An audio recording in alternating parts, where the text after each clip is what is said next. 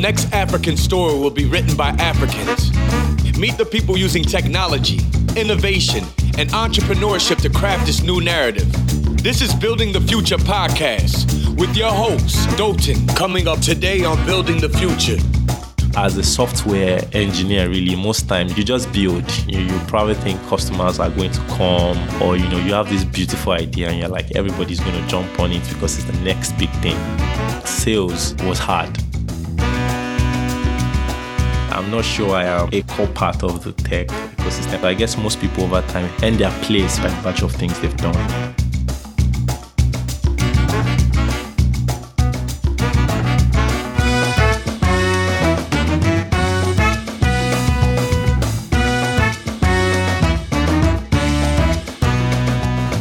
This series is in partnership with the British Council in Nigeria. The British Council is the UK's international organization for cultural relations and educational opportunities. All opinions expressed by me and the podcast guests are solely ours and does not reflect the opinion or policies of the British Council. For more information about the British Council, go to britishcouncil.org.ng. One of the things we do at Starter is growth consulting. We work with select number of growth stage startups and established companies to grow and retain their customers. We do growth. We're not a digital marketing agency. Instead, we help our clients figure out their customer acquisition and retention by focusing on three major things. We help them build a consistent narrative and community around their core offers. Second, we help them build a scalable, repeatable, and cost-effective growth growth systems and strategies. And lastly, most importantly, we help them build an in house team that we execute the strategies for them. We've worked with and still working with companies like Flutterwave, Cranium One, DIY Law, Omar Gardens, JEE Client Services, Amara Suits, and many others. We're a small team of startup entrepreneurs, investors, product designers, and growth marketers with experiences of building and scaling our own products and companies. To work with you, we'll have to determine if there's a fit and if we can significantly make a difference to your growth trajectory within a short time. If your business is currently making money, at least $10,000 per month, and you want to scale to the next level, let's have a chat. Go to wedogrowth.co and book a free strategy session with us. That is W E D O G R O W T H dot Co. wedogrowth.co and book a free strategy session with us today.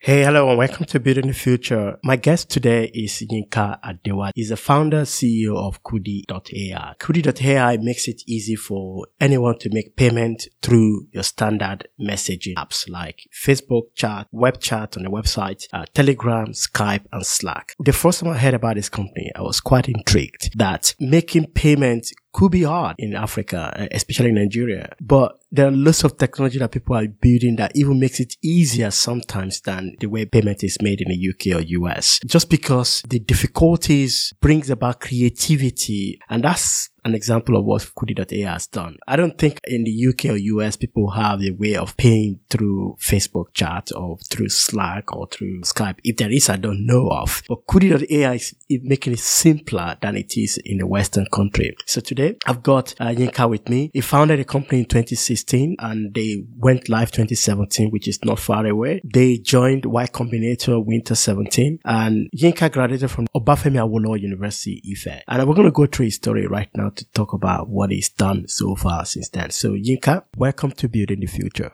Thank you so much for having me. So let's start from the pain point that Kudi.ai is actually solving. What was the main hypothesis that you have about that pain point? Or did you do some customer discovery? So one of the things we thought of while building Kudi was how people were currently paying. And what we realized was there were multiple channels for people to pay. So people could pay some bills on some specific websites, go into their banking applications to transfer money, or you do it over USSD. It was all different channels. So we thought about bringing everything up together into one single platform and then also figuring out what's the easiest way for Nigerians to use technology. And we realized that the most common use technology in Nigeria as a word today is messaging in the fact that almost everybody that has a smartphone is either on WhatsApp or Facebook or one of those chat applications. So we saw people that never used websites before using messaging applications. So we just felt, why not just put the payments right into the application for them to use? So you saw the user behavior on chats Yes. and you think that they can use those channels for making payments. Yes. There's no direct link between that. That because I'm using this channel, it means that I'll trust it enough to make payment. Yeah, true. We did have problems like that. One of the things we thought of was just about that with chat, there's no learning curve. So for example, if you build a payment mobile application, once you had a new feature, like a new bill to pay, people have to either figure out how to click that button or how to use the web form. Chat is natural. So people just drop in a message and say what they want to do. So we did have issues um, when we started people thought it was a human being. So um, on Facebook, someone goes to Kudi and like, hey, I won't send money. And Kudi responds to say, okay, who are you sending money to? At the end of the transaction, we say, okay, pay with card. And then the customer is like, uh, no, I don't give my card to who I don't know. So one of the things we did was to make Kudi answer the questions of the users themselves, basically to let them know that, hey, this is an automated system. It's not human being. We are still gaining customer trust, but we have a few thousands already that already trust the platform for their transactions. And by word of mouth as well, it's been spreading. Um, most of our users have come through word of mouth marketing majorly. So someone refers them to use Kudi for their bills. So I'm sure over time, as more people also come up with bot technologies, people are going to get more comfortable with using bots for transactions. Yeah, so I get that, and I can see the use case clearly that it's a convenience play, right? So Yes. People make payments anyway. They either go to their bank applications and make payment through that, or go to the website and log in and make payment through that. Or traditionally, people go to the bank Yeah. and then make the payment. Or in Nigeria, people use USSD. So Kudi is a convenient play. What I don't see is whether that convenience was needed, right? Okay. So the best technology companies are solving two things. They are either solving for frustrations or they are solving for frictions. Okay. Has there been frustration in any of the other ways of making payment that makes a business case for building a payment on top of other chat messenger apps? Okay. So, for example, I remember the customer that we had that always came to pay electricity bills. And because we, those days when they were really few, we reached out to the customers to ask them what their experience was. And one of the things we realized is that an average of those customers had never done online transactions before. It was their first time. They had never used a bank mobile application. They had never used USSD before. Had never used the website. Why were they not using all of this? So one of the things was just understanding how it worked. So for some set of transactions, USSD is quite interesting. So you want to buy a time for yourself. You punch in star XYZ star 500 hash and it goes through. When it gets complicated, it's things like you want to send money to someone. So you press star five, six something, star one, you put in two, you put in the person's account number. While it's convenient as well, the learning curve and the steps can be quite long. And then the other challenge is if a phone call comes in at that point, it just cancels out and you have to just start all over again. And also that you'd have to remember all those stuff, whatever. Yes. I, whenever I come to Nigeria, I make transactions, right? But I still literally have to use my computer because I don't have the app or I don't trust the app or for some reason anyway. I go to the computer and then go to my bank and then log in and then make, no matter how small the payment is, then make those payments. And then use this OTP stuff every time. So what we decided to do was to kick out the need for an OTP, hardware tokens, and all of those experiences because we know people mostly send money to their friends, family. So every month, if I send my mom 10,000 naira, I just go to Kudi and say, Hey, Kudi, send mom see 10k. It's that easy. But if I was going to do that on a USSD, every single time I have to crunch in a 10 digit bank account number. If I'm going to use a banking application, there are like six steps. So I log in, I go to banks, I select this, I select that. Kudi is the fastest way to send money. You can just say, hey, send 2000 naira to this person. And all you just have to do is to put in your own Kudi pin and your transaction goes through. And of course, you'd have registered and onboarded. Yes, and yes. I said that this is mommy. And so every time you go to, Kudi, you can say mommy means Yeah, this particular number. person. So I still get it, but I'm still struggling with the frustration that is solving. I understand the frustration, but I want to understand maybe not that I don't understand the frustration. I think it's clear. What I don't know is the size of Okay. and it'd be good to hear your view about the size of these frustrations. Okay. In order to be the product for that mark. So as more people start using digital financial services for paying bills, sending money, we've seen the trend in mobile applications. So first of all, it started with web applications. At some point, moved into mobile. Now the banks are quite big on USSD and all of that. But what we are trying to do is to, on the long run, bring as much services that people have to pay for into one because the challenge is for payments, really, speed is important, um, cost is important, and the channel as well is important. So not having to download a new application, update um, applications from time to time. So with the Kudi channel, for example, customers, even when we had a new feature, our customers don't have to like download a new application because it's all chat based. So basically, it just comes live in, in the application when we had a new feature. So that helps us to, we are sure like an average customer we have, they are all using the same version at every point in time because there's no need to update an existing application. So in terms of what the market size looks like today, WhatsApp is the biggest chatting application in Nigeria that I know of. We are not on WhatsApp yet. Um, but Facebook Messenger, which is kind of next to it has about 17 million Nigerians using it to chat every month. So even when people buy smartphones, one of the trends I've seen is the first set of things they want to put on those mobile phones are chat applications because we like to communicate. And the whole idea of Kudi is to have someone or some service that does th- that transaction for you without you even actively thinking about it. So basically someone you can talk to to say, hey, pay this bill for me, send this money for me.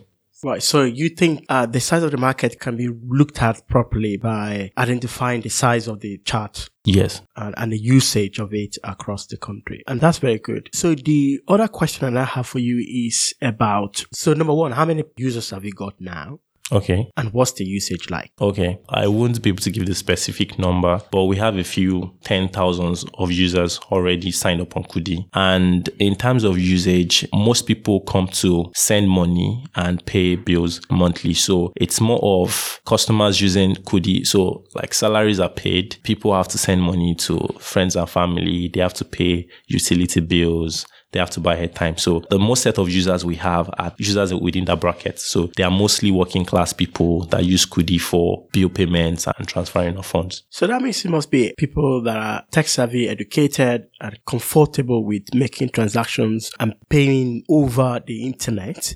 Yeah, uh, true. Beyond their bank. True, true. Yeah, yeah. So we still have a ton of users that have not had their cards and we're like, oh, why don't you want to, you know, go ahead and try it out? People get skeptical and they're like, oh, I can't, I don't want to put my card on Facebook. I don't want to put my card online. And you're still going to have people like that everywhere where you go. It's just more of over time, people change, um, habits change, and referrals also work. You know, when you have friends that have used it and it's working for them, sometimes people convert and become users. What's the size of your transaction average per month at the moment? Um, ten thousand naira 10,000 across per user. Yes, across multiple products and services. Right. So, and what's your business model like? So, for bill payments, we get a four to five percent commission from the vendors. So these are typically companies like telcos, airtime, DSTV, electricity um, payment companies. For transfers, we take a flat fee per transaction, which is forty-five naira. Who pays for that? The end customer pays for that. But at the moment, even if I make payment through my bank, I still get charged. Yeah, you get charged fifty-two 2.5 naira for interbank transactions. So I then get charged on Kudi as well. Yeah, yeah, you get charged. So it's costing me more to do this than I would have done using my bank transfer normally. Well, one way to think about it is while you probably will not use Kudi for all your transactions, for some people, if you want to do same bank to same bank transactions, would go and do it in their default bank application because it's free for them. We took a survey of our customers, what ratio were same bank to same bank and what ratio were way interbank transactions. And we saw that mostly people did a lot of interbank transactions. So at first, when we started, we weren't taking fees for all our transactions. And one of the things we're trying to also learn was what price to put on it. And then will it make sense? Even if at the point where we put price on those transactions, how are we going to lose users? So we had the free for months and we took a survey and we saw that a lot of our customers were actually sending money to different banks. So, and then today, the cheapest they can get if you use a bank application is 52.5 naira. If you use like USSD, there's a 20 naira extra on that. So that's about 75 naira per transaction. So at 45 naira, it's cheaper for them to use Kudi to Why? do those transactions. I thought you'd still be paying 52 naira to the bank. No, no, no. It's free. Oh. They're not paying to the bank, just to us. Oh, got it. So if I want to pay through my bank at the moment, which I do pay sometimes, they charge me 52 naira. Yeah. If I want to pay through Could um, USSD, another option, my bank would charge me 52 naira and I'll still pay 20 naira. Yes. If I want to pay through Kudi, I just get charged 45 naira. Yes. Okay, got it. So it's competitive then. Yes, it is. Let's go back to the beginning, how you started this. You were an entrepreneur resident at Ventures Garden Group, a venture incubation and accelerator and venture building business in Nigeria. You were studying engineering at Obafemi Awolowo University in Yeah. Ife. So talk me through how you got into entrepreneurship as a student. Okay, so as a student, one of the things I did was to work with companies like Microsoft to hold Microsoft events on campus. So I did compete in a few Microsoft competitions. So there was one I did in 2013 that we built a product that helped stroke patients get rehabilitation using the Microsoft Kinect. So after that competition, Venture Garden Group was organizing some accelerator program and then they were looking for young entrepreneurs that would build a business out of the ideas they had. So that was how I got into program to develop the product we were working on. From there, I got to discover things like thinking about the product itself, how to take it to the market, how to acquire customers. So that whole experience of being an entrepreneur in residence, because I was part of the venture garden group business in a way. So just observing to seeing the way things were done. So that actually helped my own business as well because I regularly have a nine to five where I'm software engineer and also working on Were you software engineer with Ventures Garden Group? um, so the entrepreneur residence role was all encompassing. So my direct boss, I was working with him on the business itself. So I was getting product requirements from customers. I was doing sales to customers. And at night, I was building the software as well that the customers were going to use. Right. So, and that was all during the program. Yes, that was all. You went through an incubation program, right? With Yes, Garden Group. yes. Talk me through that incubation program. Okay, so the incubation program, and the name is Guardian Institute of Business and Entrepreneurship. I think is morphed into a much um, bigger thing now called Greenhouse Capital. So the whole idea of GIBE then was there were mentors. So mentors from industries like pharmacy, banking, technology as well. Um, these mentors came in weekly to talk to us about what we're building, looking at the product. So Venture Garden Group itself was helping with the product milestones, acquiring customers. So I, I felt, or I feel one of the things I really learned um, from there was basically how to measure progress because he was on a week by week basis. It wasn't like, okay, you're building a product for six months and then at the end of the six months, you're trying to raise money. It's a question of, okay, so what are we doing this week? Okay, you're going to acquire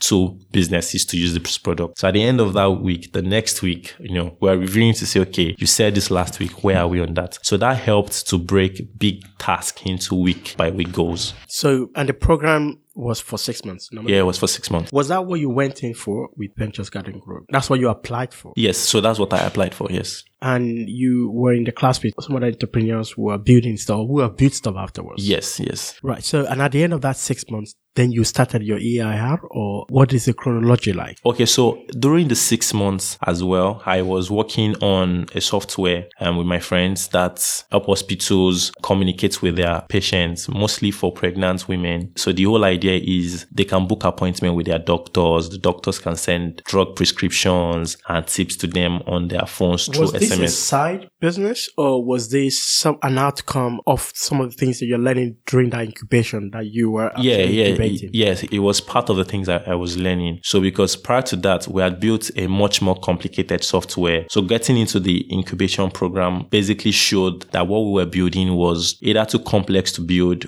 Like we could test out something easy. Well, maybe the word is not easy. Something we could take to market in a few weeks and iterate from there. So that was the whole idea. So you built that hospital tool before you started the incubation program. No, it was during the Oh, it was doing the incubation program and the incubation program helped you to simplify it. yes, So during the incubation program, you are then validating. yes. What were your key learnings from that validation when you took it to market? One of the things I realized then was that sales was hard. As a software engineer, really, most times you just build. You, you probably think customers are going to come or, you know, you have this beautiful idea and you're like, everybody's going to jump on it because it's the next big thing. But then you haven't worked on this overnight. You go to meet the client and the client is like, no, I, I don't like it. I What was the software? What was it supposed to do? So the software was a tool for hospitals to manage relationship with pregnant women. So they uploaded a list of um, the pregnant women they had and then the months they had to delivering the child, but it was all SMS based. The doctor can send an appointment reminder to the patient, can send drug prescription or all goes by SMS. And what are your key challenges for that business?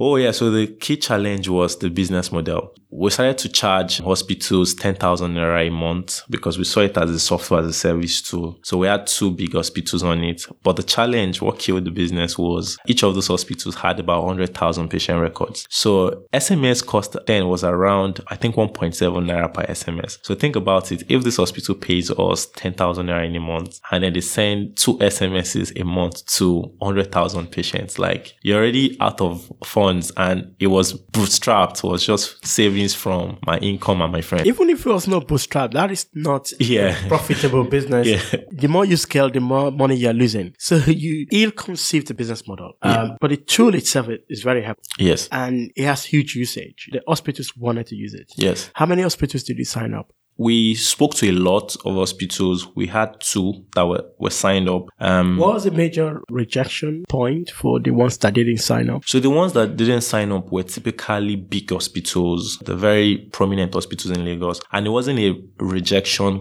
point. It was more of integrating into their existing software. So the easiest one that onboarded were the hospitals that were not even really using any automated system before. So it was all paper. So beyond the fact that this could actually send SMS and things like that, they also saw it as a way for them to start keeping digital records of their patients. So we got quite a number of people that actually showed interest. One of the barriers to deploying was because we were bearing the cost of the SMSs. So even if we had 10 hospitals that wanted to sign up today, our business model didn't support being able to bring them on board. I'm just thinking about that business though. You could fix that business model now by basing everything on chat, like you're doing with Kudi. Yeah, true. Because a lot of pregnant women will have Facebook chat or the hospital can encourage them to have a Facebook chat and they can send it to them. Why didn't you fix the business model? A, maybe by bidding something free or sending a message through something free or transferring the payment to the hospitals. Okay. So I guess at the time I didn't know much as I know now. Like I didn't even think about things like companies, what's your runway? You know, it's this business model scalable. I was just new at it. So, and also even being able to convince um, the hospitals at that time, I think it wasn't one of my biggest strengths to convince them to say, okay, you know what? Why not just pay us three naira per SMS you send as opposed to even paying us a subscription fee? If I was going to do that today, I'm going to make sure that my business model covers my cost and I make money off it as well. Plus, also at that time, the smartphone penetration wasn't as huge as it is now. That was 2013. So now with platforms like Facebook Messenger, you can even just build that for free without necessarily and create more engagement without needing to send SMSs to customers. Because I get that kind of notification from my airline, especially Yeah. KLM, they do that well when you book a flight. They link it to your Facebook and then remind you about the time of the flight and check-in time and all the stuff. So you're right. Sometimes uh, an idea cannot be executed at, at a particular time. It's just somebody then waiting for the right time or getting the idea at the right time. So you moved on from there to start another business while you went back to campus. So you are still a student. You are doing your industrial training program and you start time to work with VGG and you were using that to build and validate your idea around this hospital. Yes. tool. You went back to campus, which is in Ife, outside Lagos, and then you started another business. Yeah, yes. So that's called Sanwo. The whole idea was to figure out a way. So the problem we were trying to solve with that was at that time in school, there were a few banks around. So with a population of about 30,000 students, so taking cash from the ATM was a mess. There were just too many queues at the ATM machines. And then because things were relatively cheap, transport was 20 naira. So the ATM machine gives you like 500 or 1000 naira. So if you were going to take a bus, you go there, the guy at the bus, it doesn't even care. He just tells you, go see change, Mawale, like don't come in. So you have to go and meet the recharge card vendors, buy an 100 naira time you don't need so that you can, you know, break the money and pay. So the whole idea was that whole process of picking cash, splitting it and paying for service was messed up. And it was also expensive because of the time and buying things you didn't need. So the idea of someone was an NFC card had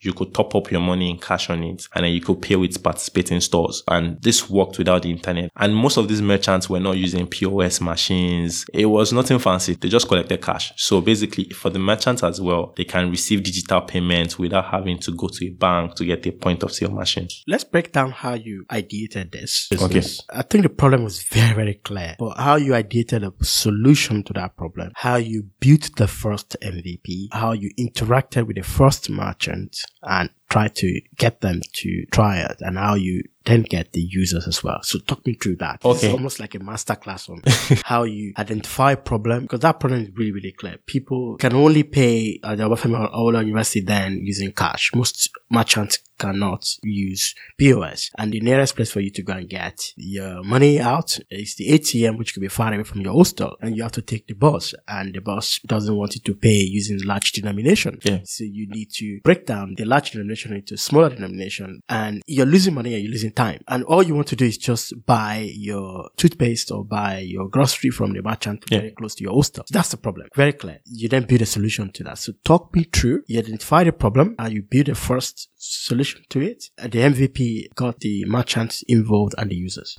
Okay, so I didn't do this alone. Um, my co-founder is my best friend, and we literally lived together for a number of years. So one of the ways we started building that was so we're staying in, in an apartment, and I think the meter ran off, and we went to recharge the meter. So we took this particular white card to the electricity company they did something on the card, got home, slot in the card, and boom, the light was on. And then the thing that caught our attention was, hey, wait, this meter isn't connected to the internet. How is it working? So he went back to speak to one of our mentors, who is a doctor of computer science at Ladoke Akintola University. And the man was like, oh, that's RFID technology that you could also use an NFC card. And the guy was like, you know what? Here's an NFC card. Just go build a software. What's. NFC card? NFC is near field communication. So it's the contactless um, way of payments like Apple Pay. So it could be in a smartphone, it could be in a card, it could be in a car key, it could be in a wristband. So we got our first card from, Is it like a normal SIM card? you know, it's like the normal debit card. Right. So, but the idea is, as opposed to it being a chip and pin card, it's a NFC card. Okay. So you just have to tap it on a particular terminal, and the debits and credits can happen. And when does your bank get notified? Okay, so the thing about that was it wasn't even connected to the whole payment infrastructure as it were. It's closed loop. So it was separated. We had a network of agents around campus that you could go there, you give them cash. They had a mobile app. They top up the card for you by, you know, tapping the card at the back of the phone and then your value is written on the card. So you can then walk so- up to Pause, pause, pause. Let's break this down. I understand NFC, which is near field communication. field communication a little bit, but I want to break down how that works for the payment. You get an NFC card. Yeah. Everybody gets it. Yeah. And then I go to a merchant who has an NFC technology payment system. So what happened was that for the merchants that were in the loop, we deployed a mobile phone for the merchants. Okay. So the mobile phone had the application on it and the phones were NFC enabled. So that means those phones could charge the cards by just placing the card at the back of So the the phone. phone work like a POS. Yeah, like a POS. So I will go and load my NFC card with real money. Yes. So my NFC card becomes like a wallet. Yeah. Where do I go to load my NFC card? So there were recharge card vendors. Recharge card, you mean telephone recharge Yeah, card? telephone recharge card So vendors. your normal mobile phone recharge card. Yes. So I go to my mo- normal mobile phone recharge card. What do I do? So we had those recharge card sellers as agents. They were also selling our services to customers and they were making money from it Okay, as well. so it's not linked to the telephone recharge. No, it- it's They're not. Just your agent. Yeah, the they're- just- yeah, just a way to distribute. So I go to this agent and say, I've got this NFC card. I want to load it with 1000 naira. Almost like loading a credit card or Yes. a prepaid card. So I load that card, which is like almost like a prepaid card, and I take it to a merchant. Yes. And I say that I want to buy 500 naira worth of grocery. yes. And the merchant will take my card and put it. At the back of the phone. Is there any validation? Yes, so then it asks you to put in your four digits PIN. Oh, almost like Yeah, almost like a POS transaction. Interesting. So for me as a student, I just have to, at the beginning of the term, load my NFC card. Yeah. With how much I want to spend. How do I know how much has been taken from my card? So per transaction, we were sending um, an SMS alert to customers with how much was paid, where it was paid, and how much is left on the card. So because it wasn't digital, it's just a card. It wasn't like you had a smartphone application that you could check your balance real time. So it was SMS based. So you, you could just go to the last SMS you got from us and you could see it. Or you could also walk up to any of the agents or the merchants, be like, you know, I want to check my balance. So the merchant can tap the card at the back of the phone. You put in your PIN and you can see your balance as well. How easy is it to build an app that me as a user can then have to be so we could be peer to pair payment. Yeah, yeah.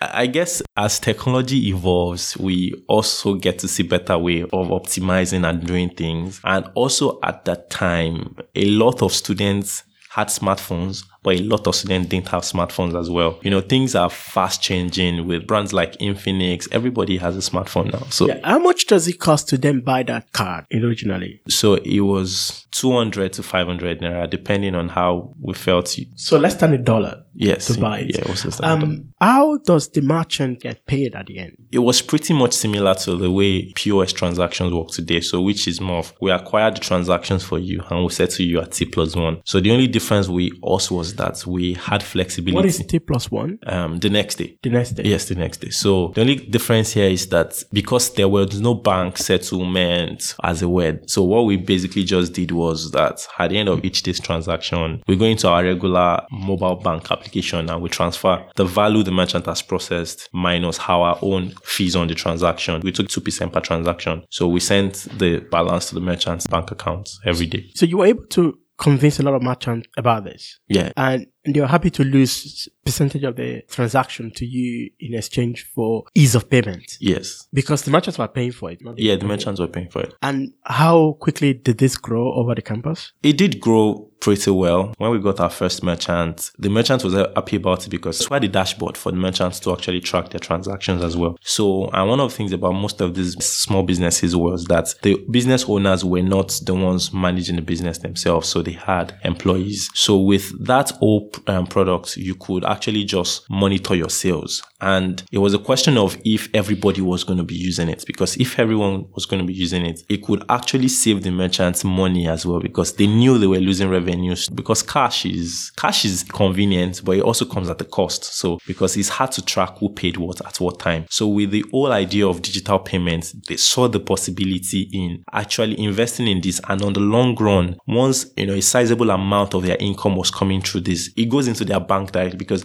even then, we had scenarios where merchants were collecting cash. At the end of the day, like 4 p.m., they have to go to bank to deposit that cash because they don't want to keep it. So with this channel, they didn't even have to do all of that anymore. So it was valuable to them and they were ready to pay for it. And um, when you launched it, how many transactions were you doing within the first month? And then how quickly did this grow? Um, I can't remember the exact values now. I knew in two months then we were at around 750,000 naira processed. Which is like just slightly above $2,000. Yes. But the interesting thing was that these were microtransactions. So, you know, we didn't have anybody paying 50,000 naira. It was people paying for things like water, which is like 10 naira. Oh, people were paying like less than two or three cents. Yeah, they were super microtransactions, buying water, food, 150 naira. So the volume in terms of the count was a lot. So that summed up to so the transaction value. So this business grew, you are still a student and you were in your final year. What happened next outside the campus? Did you take it to the next campus? or? Yeah, so we got a few other um, schools on board. And at the time when I left campus, myself and my co-founder and the rest of the team, we moved to Lagos. We created more use cases for it, basically like events, transports, transport networks were using it as a way of collecting payments. We did a few government projects for IGR collections for governments. So it basically grew and was IGR the internet inter- generated revenue? Yes, yes. Okay. Because the whole idea was if you could collect money without the internet, you know, you could use it for informal set of transactions where in a, in a place where internet will probably not work. Is that the technology used for the toll gates in Lagos? Yes, so it's kind of really close to it. It's RFID. So I guess the only difference is the range of communication. So with NFC, you have to bring the card very close to the device. With RFID, there could be a gap. So, you know, from your windshield or wherever the sticker is placed to wherever the bar, which the reader is, that's quite far. So it's still within the same bracket of technology. It's just a question of the range of communication. I want to pick your brain now on the use case of this technology in terms of how it can disrupt and innovate payment in the unbanked communities in the rural areas across Africa. And what are you thinking around how this RFID and NFC can be used across big, big markets. So I, I, think one of the easiest things you can use NFC to do as regards to the underbanked as it were. So take, for example, an IDP camp where there's a community, the government provides food, water, and there's some allowance for these um, guys to spend and buy things. So in an environment like Nigeria where, you know, with allocating public funds and resources, mismanagement can happen. So, right. So, as opposed to giving these guys cash, you could give them some form of ID card and that, that ID card could be an NFC ID card. So, so every month, if an average IDP resident is supposed to get 10,000 naira from the government, so you basically just put this 10,000 naira on that card. You are sure that can track basically how money is moving and how money is being spent. So one of the things you could then do was because it's a community, so get as many of the business businesses in that community as merchants as possible. So such that these guys can actually go with their ID cards and perform transactions. So that would be a very good use case because the government can make sure that the funds are you know properly accounted for. You could also see the patterns that these guys actually what do they spend money on? Do you spend money on food? Is it at a bar? You know, so you can even plan, you know, whether these people should be in the camps or not. Oh, or you can plan what's kind of supply you can yeah, give it. Yeah, if people are using the money for a particular grocery or even for drinks that you can say, okay, people are getting depressed and A, we supply more drinks, but, but also provide counseling sessions for people. yeah. Yeah, which again, I think I like that. And also the other thing I want to add is yes, it will reduce uh theft and robbery. Yeah. Because for you to steal my money is for you to steal my identity. And you're going to have to go and use my identity somewhere, which is trackable and it can be recovered quickly. That's really good. Which other ways do you think we can use this technology? So it could also be connected to the regular banking system today, which my regular debit card from my bank could also have an NFC option where, so for this NFC option, I could use it to pay at stores by just, you know, tapping on the POS machine. Or if I take a BRT, for example, you know, know, there are scenarios where you don't want to slot in a card, you're waiting it to connect to the internet and get feedback and scenarios. A lot of debit card in the UK, you can just tap and go. That's is it. that the technology? Yes, that's it. I used to wonder why is it not being used in Nigeria? Well, I guess NFC itself is also expensive. It comes at a cost. So because the regular POS devices that deploy today, the regular terminals we have are not NFC enabled. So, and I'm not sure if it's like a switch you can just switch off and on. You basically need to change those terminals and you need to deploy a new set of terminals. And that also comes at a cost. The cost might not make sense for the banks really so to invest, in, to that. invest in that. Okay. Because it's not a frustration for a lot of people. Yeah. A lot of people are see even trying to use the POS anyway. So you left that business. What was the major reason why you left? So I guess the thing is, no matter what you do, at some point you're either going to get tired or you want to explore new but opportunities. Start, uh, when did he start his business? Um, it was 2014, I think. So 2014, and you left when? 2016. That's two years. That's like very short time. Yeah, yeah, yeah. I know. My point is, there are always new passions you probably want to pursue, and for me, I didn't see myself as the business. You understand? I wasn't the only one in the business. I had a co-founder, we had a team. So I was just one of the stakeholders as it were. So it's not like me leaving, you know, the business dies. It's not a sole proprietorship kind of arrangement. So at that point where there's corporate governance in terms of shareholding structures and things like that, you could decide to leave at whatever you, time. Have you raised money for the business? Yeah, we did have investors, yes. And how much did the business raise at that point? I wouldn't want to disclose. Oh, it wasn't a public yeah, uh, it was investment. Do you have some issues like a co-founder conflict when you left that you can talk about? No, no, not not that I can talk about. Okay, uh, definitely there are issues every time with people when you work together. Are you still in good terms with the business now, or you just left?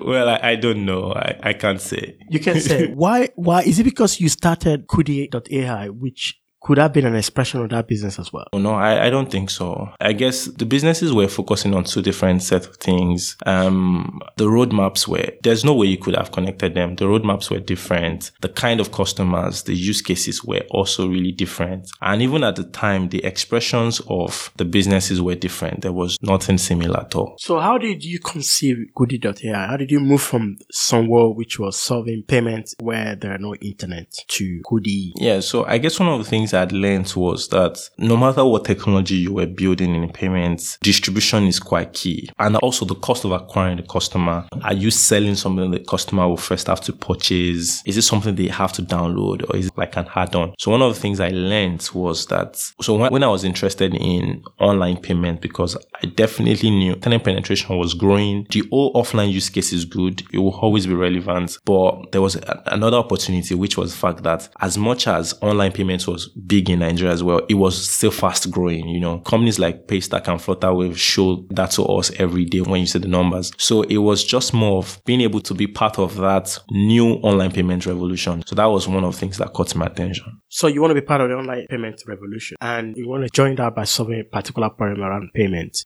How did you then build your first version of Kudi and what were your challenges?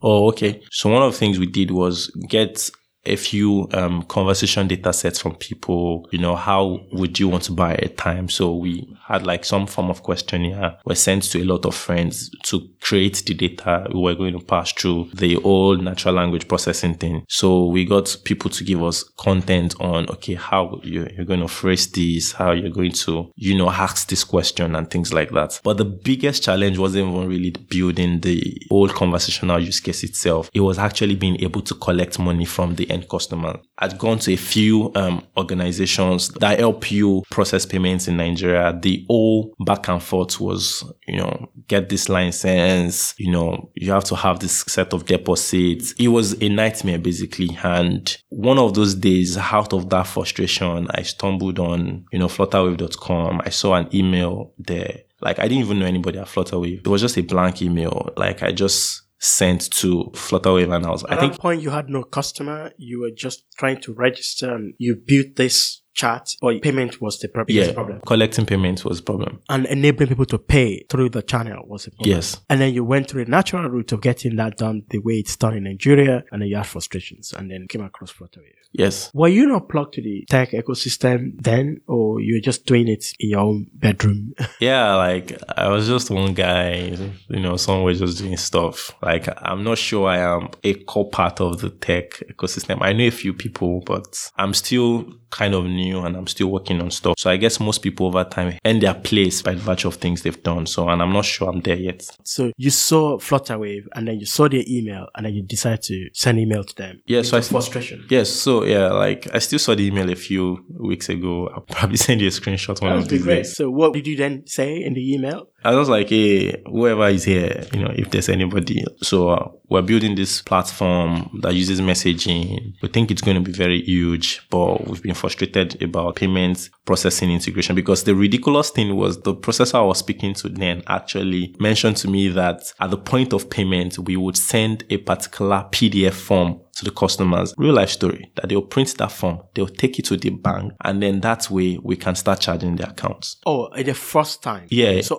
onboarding, they want customers to say, get a PDF form, print it, go to the bank, Yeah. and say that bank, please be taking money from My account. this, Yeah. my account from these guys.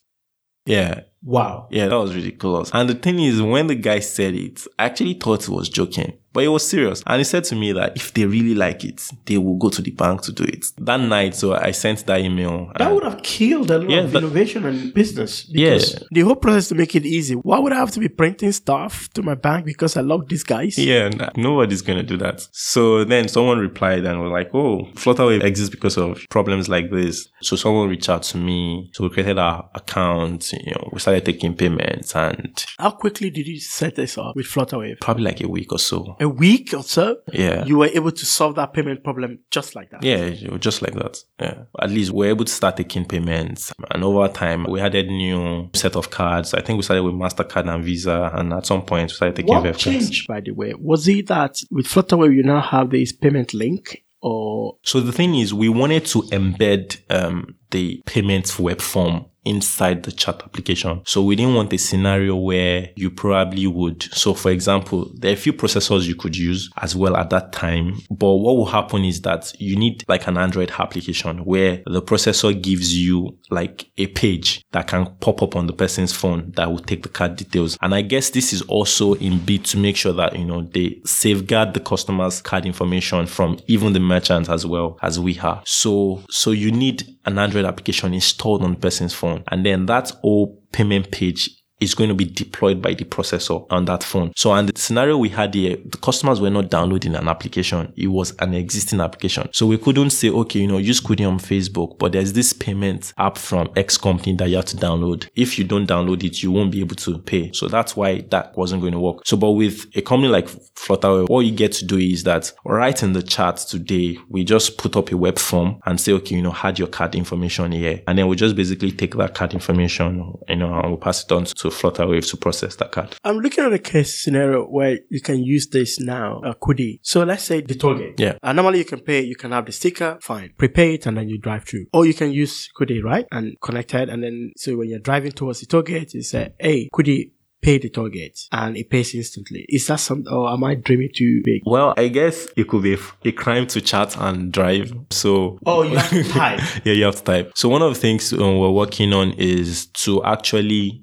load your LCC, you know, wallet or the card from Kudi itself where you have to fund this wallet. So as we have vendors on our platform, so you can actually pay to LCC to fund your wallet. But one of the other things we started doing is to get a few businesses to accept Kudi. So we have this uh, Kudi payment um handle. So basically it's like a username. So you can create yours and say, you know, at LCC, for example. So you can be like a Kudi pay 2K2 at LCC and that merchant can take that payment. LCC is the Lagos Lekki concession company. So which is the company that collects payment at the toll gate Yeah. in Lagos. Yes. Uh, in Lekki, Lagos. Well, how easy is it for you to activate Kudi as a chatbot, a voice chatbot, almost like Alexa, right? A friend of mine was talking about this yesterday about how easy they can make this happen. And she was saying that, okay, there should be something at the toll gate that tells you that as you're driving to the island and you are on the Third Mainland Bridge, uh, it knows that, okay, you're coming closer here. And then you go to Falomo Bridge, which is closer. It's okay. Probably this person is coming to Lekki and tells you, okay, you got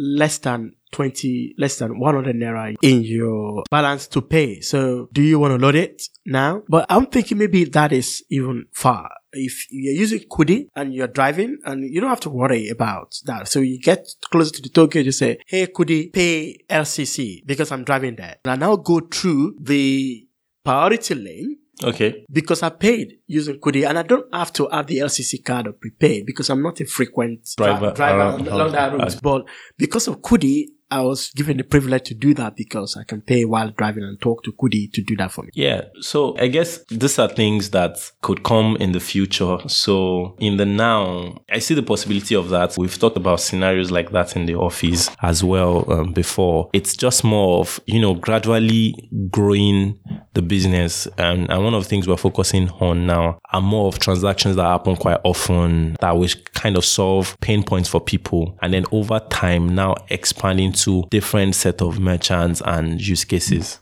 Yeah. So um, we're gonna be running off soon now, but I just want to ask a few questions about one your key challenges now in terms of how this is being integrated and also the resistance that you're getting maybe from regulators or the merchant themselves. And I want to talk about the future. How do you see this play out? And I think we talked about a bit of that now, but in your own view, what is the future? So let's talk about the current challenges that you have now. So, from a regulatory standpoint, we're not directly a regulated entity as we don't process the payment ourselves. We don't store your card information and the like. It's mostly stored with the processors and they are licensed to do that. So, we were just building out what we're building now without thinking about regulatory issues or having to deal with regulatory issues for now. The other challenge is more of um, as we started working with merchants, getting merchants on board, getting customers from the merchants to use Kudi as a means of paying them as well. It takes time for it to pick up. So while we can close a merchant today, you know, the transactions don't just all happen at once. It takes one, two months for the merchants to even, you know, create a push to be like, hey guys, I'm now on Kudi. You can pay me for this service or for this product via Kudi as well. So the first set of problems we had with people understanding how the chatbot thing worked, I think we've solved that in a way in terms of a few people have used it already. You know, they've shared it with a few friends, then it's got into a few hundreds to a few thousands. And then it's not as new as it was anymore. Even if we have a few old people on, like much older people on our platform, you know, like 50s, 60s that use Kudi for bill payment and stuff like that. So the next set of thing is we want to take it mainstream. So we want to take it to a day where you go to, you know, Domino's and you buy your pizza and you can be like, hey, Kudi, 5 at Domino's for the pizza. A day when you go to a cinema to watch a movie and you're like, oh, Kudi 2K to house for this movie. So that's where we want to get to. We want Kudi to be everywhere. So now that we have the regular bill payments and everything that everybody else has as well. So we don't want to just keep competing for that market share as it were. We want to be able to take Kudi mainstream where more people can actually see it every day and interact with it. Is the growth lever on the merchant side or the users? The merchants, yes. So signing up a merchant for you brings more users. And then using this merchant as a way to get, get users is the growth lever. Yes, users. So it's not about getting a lot of users to know about this because they get frustrated if their favorite merchants are not there. Yes. So it's you getting a merchant and then the merchant then drive users. Yes. So that's the growth lever for you. Yes. So let's talk about the future, the big blue sky. Uh, how do you see this play out? Not just in Nigeria, but across Africa or everywhere in the world. We're currently exploring a few things in Ghana. We've done a few mobile money integrations already. Sometimes this year we should be live in Ghana. And the thing is, messaging is going to be a key channel for transactions in the future because a lot of things happen on messaging applications like Slack, for example. Work happens on Slack. So imagine the day when an HR wants to order a pizza or a cake for someone celebrating his or her birthday in the office, you know, having Kudi as an add-on into your Slack channel and having, say, a Cold Stone as a merchant on Kudi, you could just be like, hey, I want to order a cake and you can see the cakes you want to buy. Just click the one you want and just pay right from there. So, and the thing about messaging is because the interface is not really an interface. It makes it easier to have as many merchants as possible. Because if you were going to build a mobile app, how many pages are you going to be scrolling? You know, go to next. It gets complex. But with a messaging interface, you really don't see anything. You just go there, you say what you want to do. One of the problems we don't have is, you know, a way of listing merchants. Like we just leave people with their imaginations and, you know, we can get as many merchants as possible without bothering about, you know, how are we going to present this? How are we going to align this? That whole no interface idea makes it easy for us to actually have as much merchant on board as possible. Great. So we're going to end this podcast by me asking you a few fire round questions. Uh, I hope you're ready for that. Okay. Okay. So, uh, what is your biggest business pain? Um, biggest pain point is growth as well. That is, like I said, merchant growth. Merchant growth here because customer growth directly is quite expensive and we're not investing in regular digital marketing channels and things like that. So we've been mostly focused on, on merchants. Uh, what is your number one growth metric? Um, so it's transaction count actually. Yeah. So yeah. Which book are you reading at the moment? The Everything Store, the story of Jeff Bezos. Yeah. Uh, which business is getting you excited apart from Kudi.ai? So I think at the moment I'm excited about Sure Gifts. I've been kind of interested in the whole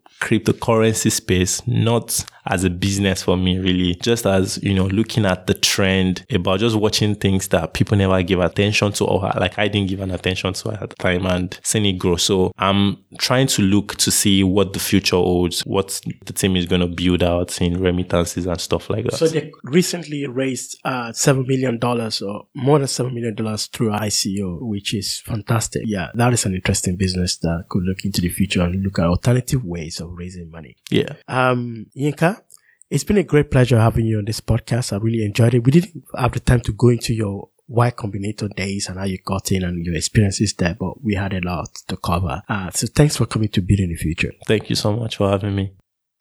This series is in partnership with the British Council in Nigeria. The British Council is the UK's international organization for cultural relations and educational opportunities. All opinions expressed by me and the podcast guests are solely ours and does not reflect the opinion or policies of the British Council. For more information about the British Council, go to britishcouncil.org.ng.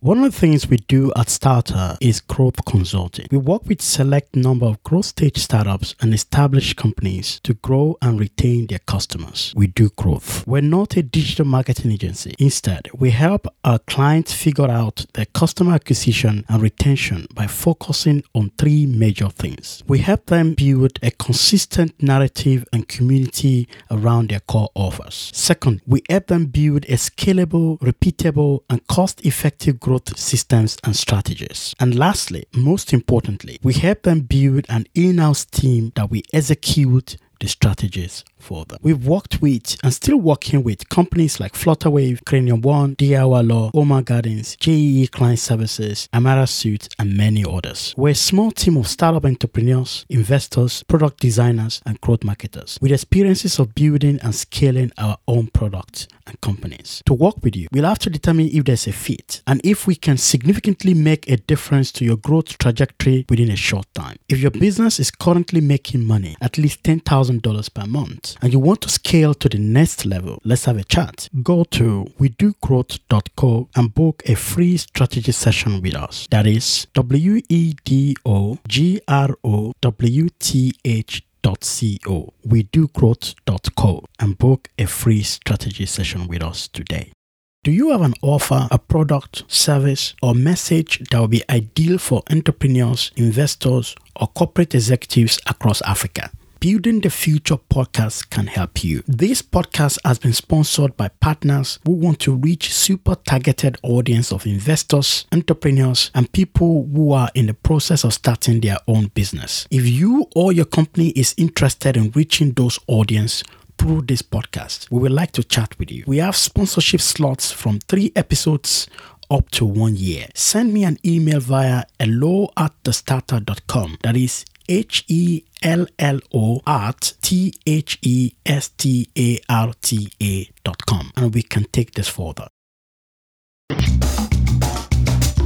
You've been listening to Building the Future podcast by Dotun. These are the interviews with entrepreneurs that are playing a key part in shaping the African future, and you'll be able to hear all their stories. For more, sign up for the weekly newsletter at thestarter.com.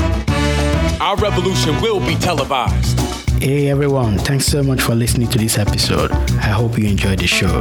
Before you go, I have a favor to ask you, and it will take 30 seconds of your time or less. It will mean a lot to me. If you like this podcast, you can easily let me know by going into iTunes, Stitcher, SoundCloud, or wherever you download podcasts and subscribe. You can also go to our website, thestarter.com.